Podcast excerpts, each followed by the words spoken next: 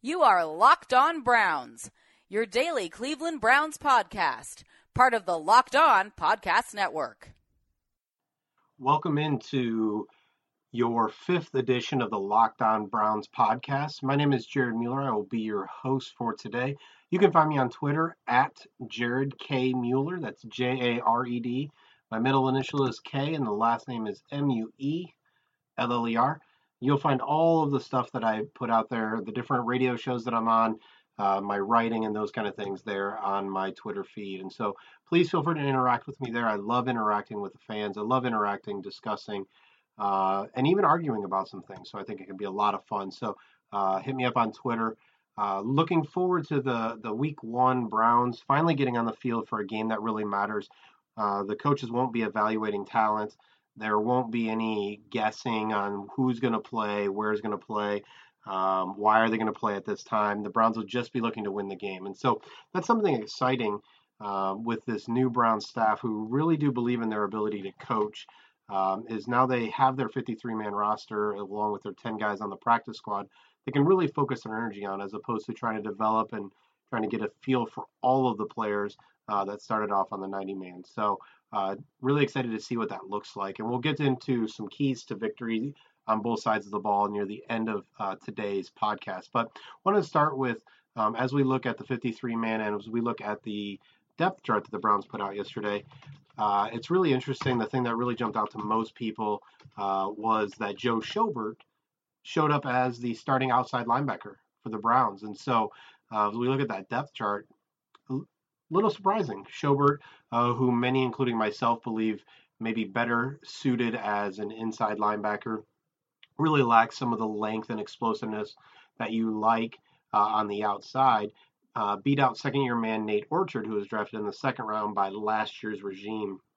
Orchard hasn't really impressed uh, many people during his time with the Browns. He has shown a little flashes here and there, but seems like he's actually better against the run uh, and actually playing a little bit of coverage, uh, which is a little surprising for a converted defensive end out of Utah.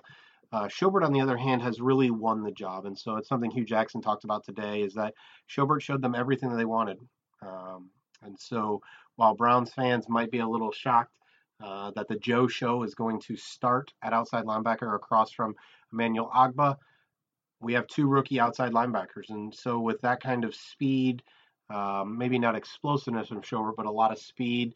Shows a lot of instincts to get to the ball.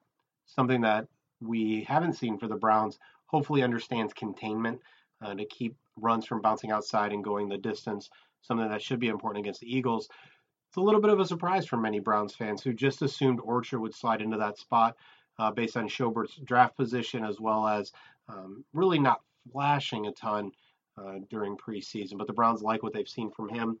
Besides that, Stephen Paea just signed uh, is the backup behind Xavier Cooper. John Hughes is going to start instead of Carl Nassib, even though the rookie has shown a lot of promise while Hughes was out. It makes a lot of sense to have Hughes up front, who can play very, very well. May not be as electric uh, and disruptive as Nassib, but at least start and give some solidity up front with second year man Danny Shelton and Xavier Cooper starting next to him. And then the rest of the roster on defense, Joe Haden obviously was going to start. We knew Demario Davis brought in as a free agent and Christian Kirksey were going to start. The second cornerback, Jamar Taylor, is listed as starting across from Haden. Tramon Williams, surprisingly, is actually listed as the Browns' primary punt returner, as well as backing up Taylor. So it'll be interesting to see how the secondary uh, plays out with Jordan Poyer, Ibraheim Campbell, and Derrick Kindred backing up Campbell it's possible we're going to see a little Kindred and Campbell combination against what we expect to be a run run uh, happy Eagles team. And so uh, a few surprises there on the defensive side of the ball. On offense, not as many surprises. Corey Coleman, Terrell Pryor are going to start at wide receiver with Andrew Hawkins and Ricardo Louis slated as their backups. And the other two rookies, Rashard Higgins and Jordan Payton, are listed third string behind both of the wide receiver positions. Isaiah Crowell is going to start. He started most of the year, and then Austin Pasztor is going to be the right tackle. So not a lot of surprises uh, when we look at the uh, starting offense and what we see there. Alvin Bailey is listed as the backup guard with Coleman and Drango as backup tackles. And so, kind of what we expected out of the offense, nothing too surprising. Really, the surprises are going to be uh, after week four. What happens when Josh Gordon comes back? Where does he fit into the equation? Expect Hue Jackson to uh, not give him the spot right away. So, um, so far, not a lot of surprises offensively. On the defense, a few surprises. Then special teams, it'll be interesting who uh, actually does return the punts. And so right now, it looks like we're going to have Tramon Williams. And so does that mean we're going to have a lot of fair catches uh, as opposed to returns so that he plays it cautious, keeps the Browns um, from making big mistakes, which rookies can often get a little too excited in week one. Maybe Williams is back there to kind of be a stabilizing force uh, instead of making big mistakes. Today, also, we found out that the Browns voted on who their captains would be. Joe Thomas, Joe Haden, they make a lot of sense. Newcomer Demario Davis as the leader of the defense there in the middle also makes a lot of sense as a captain. And then Tank Carder, who many Browns fans have just wrote off as someone who's going to get cut year after year. He has just stuck with the team primarily because of his special teams ability, but he has shown some ability uh, in the middle of the defense as a middle linebacker, inside linebacker. And so Tank Carder is kind of the special teams captain. And then you have Robert Griffin III. So while there's a lot of noise, especially coming out of Washington, which we're not going to touch on today, about Robert Griffin III, his personality, and how he's rubbed some players, especially in Washington, the wrong way as he was focused on his brand it says a lot about the players that they looked at Griff as a leader, as someone they wanted to look up to. Some people ask Hue Jackson whether the, the voting was rigged, that they wanted to put this behind RG3 and make it look like the team was behind him. Jackson laughed that off, obviously. Uh, the team would know. The team would know if Robert Griffin III really is a leader on the team. Them naming him, voting him as a captain alongside Joe Thomas for the offense says a lot about some of the maturity things that we've heard about Griffin, as well as Hue Jackson. Jackson, the quarterback whisperer, the guy a lot of people want to get behind and, and seem to love, has really helped develop and helped Robert Griffin III mature. And so, really excited to see that the Browns players see something in Griff that they believe is a true leader alongside Joe Thomas on the offense and then with Haden and Demario Davis on defense and Carder, there seems to be a lot of excitement about the leadership that those players are showing. And so we'll see. Um, Carder's been around a while. Haden and Thomas have been around a while. Griffin and Demario Davis are, are kind of new guys to bring a new voice to the team. And so we know kind of who the starters are going to be going into week one. And now we know who the captains are going to be for the rest of the season. And so we know, we really have an idea of who the core of this team is going to be. Some fans are going to be excited, others are going to be a little bit worried about what this season is going to hold, both based on the talent and on the leaders. All that will matter is the development on the field. And now, insurance minded speeches from Geico. Hardship. My grandmother would go through it every month to pay her insurance bill. First, she would handwrite a paper check in cursive. Then, Using her own tongue, she would wet a stamp for an envelope. Today, however, we need not weary our hands and tongues. Today, we can pay our Geico bill with the Geico app. Away with hardship, in with bill pay on the Geico app. Thank you. So let's talk about on the field. The Browns face the Philadelphia Eagles this Sunday at 1 o'clock. What do we expect on the field? What are some of the keys to victory? And so uh, today, we're going to give you keys to victory on both sides of the ball for the Browns. Tomorrow, we'll look at the Eagles and some of the things that we are looking for their keys to possibly victory, some of the players uh, that can really show out. And then Friday, we're going to give you a game preview, some of the things we expect, give you our prediction, and kind of go from there. And so today, looking at keys to victory for the Browns on both sides of the ball. On the defensive side of the ball, it's going to be about stopping the run, something that the Browns have struggled with for decades. The Browns need to be able to stop the run uh, with Ryan Mathews and Darren Sproles and everything that they can do to force Carson Wentz, the rookie who really hasn't had a lot of time uh, in the preseason, to work with the first team or really even get reps at all based on his rib injury, The Browns have to be able to stop the run, so they put Wentz in a position that maybe he's a little uncomfortable with, so they can get some shots on him to see how healed is he. Again, we never root for injuries, but the fact that he has had a rib injury uh, during the preseason, and many weren't even sure if he'd be ready for Week One. The Browns need to be able to get some pressure on them, so expect them to come after the quarterback, uh, to go after the quarterback uh, uh, after they go towards the running back. And so they often talk about stopping the run on the way to the quarterback. And that's really what we expect out of the Browns this week. And so you can see them really uh, expect them to really jam the line of scrimmage. Hope that Joe Haden can handle his responsibilities on the outside.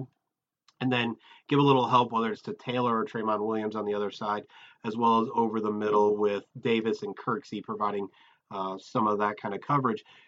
The Browns have to be able to stop the run it's something they haven't done for years, but especially against the Eagles, a team that that doesn't have the passing game rhythm that you would expect out of a team coming into Week One because of the trade of Sam Bradford, because of the rookie coming in after not being able to really participate in preseason too much.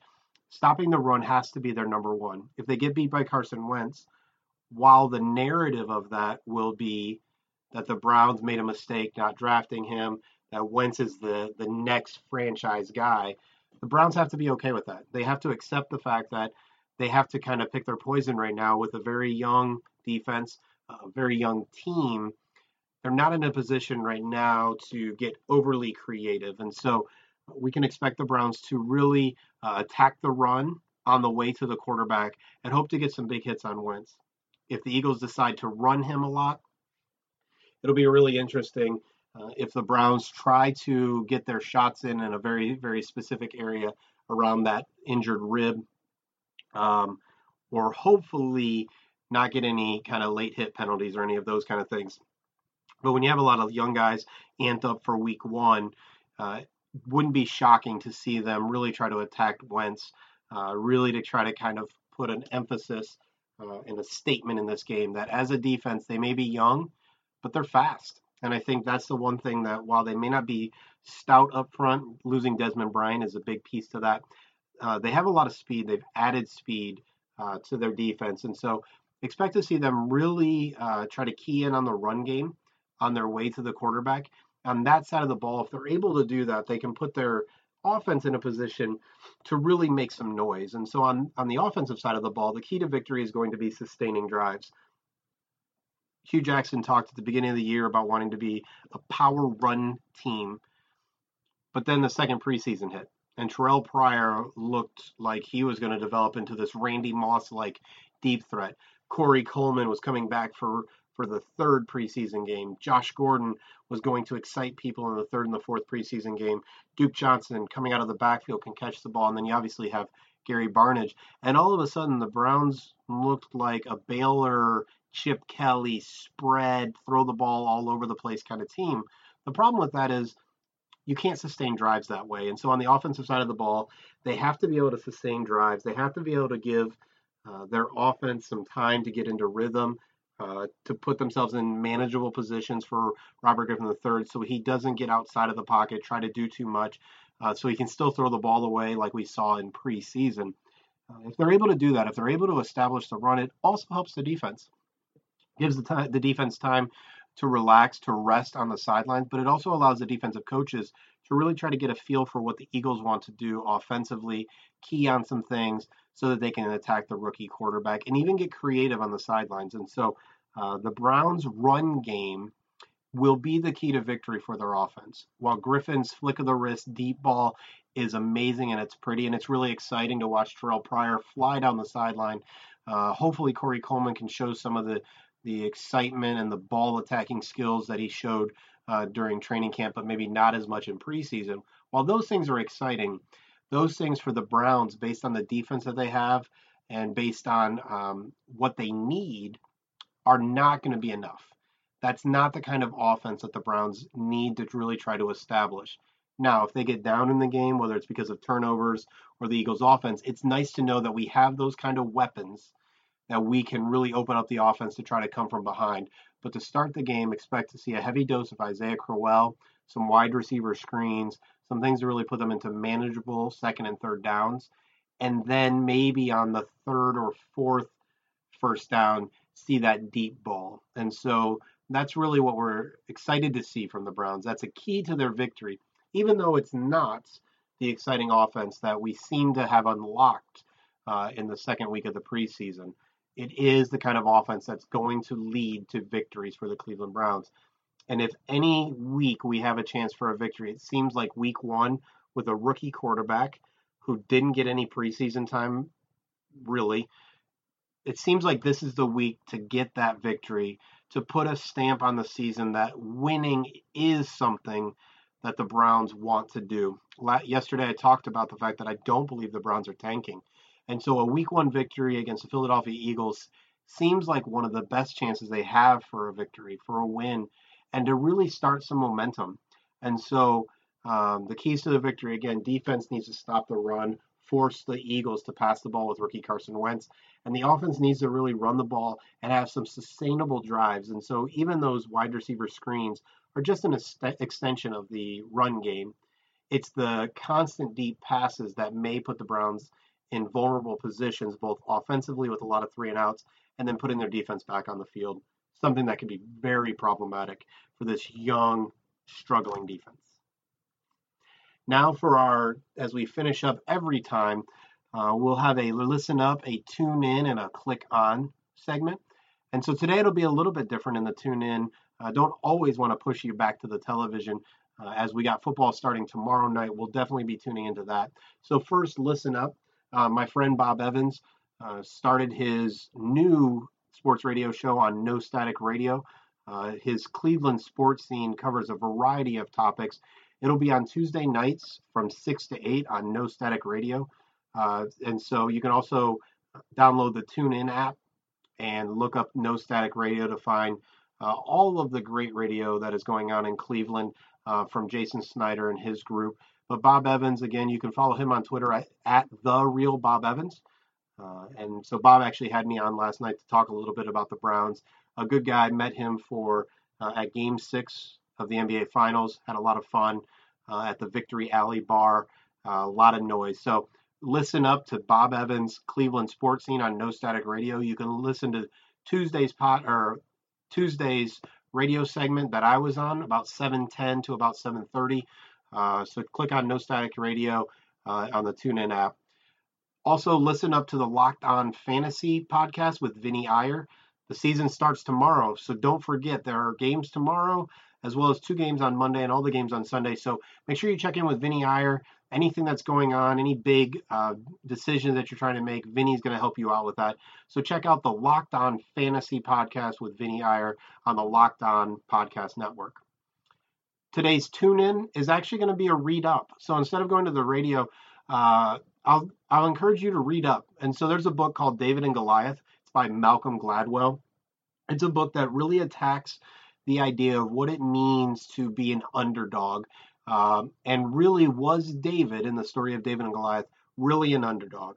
It helps us look at the way we see life and try to understand how we can take those things that many in the world would look at as an underdog and use those as strengths. And so, um, some of you don't know that I am a professional counselor. It's what I do. I'm a licensed clinical social worker with the state of Ohio. And so, this book actually does a really good job of helping uh, people who generally will tend to look at things like dyslexia as a weakness and turn that into a strength. And so it's a book that I love uh, to recommend to people because it really uh, is about turning weaknesses into strengths. And if we can ever do that, I think the world becomes better. And as Browns fans, we're hoping at some point in time, like the Cavaliers, like the Indians, these weaknesses become strength and we can actually uh, start to cheer on a winner. And so uh, we like the idea of an underdog uh, and what that actually looks like.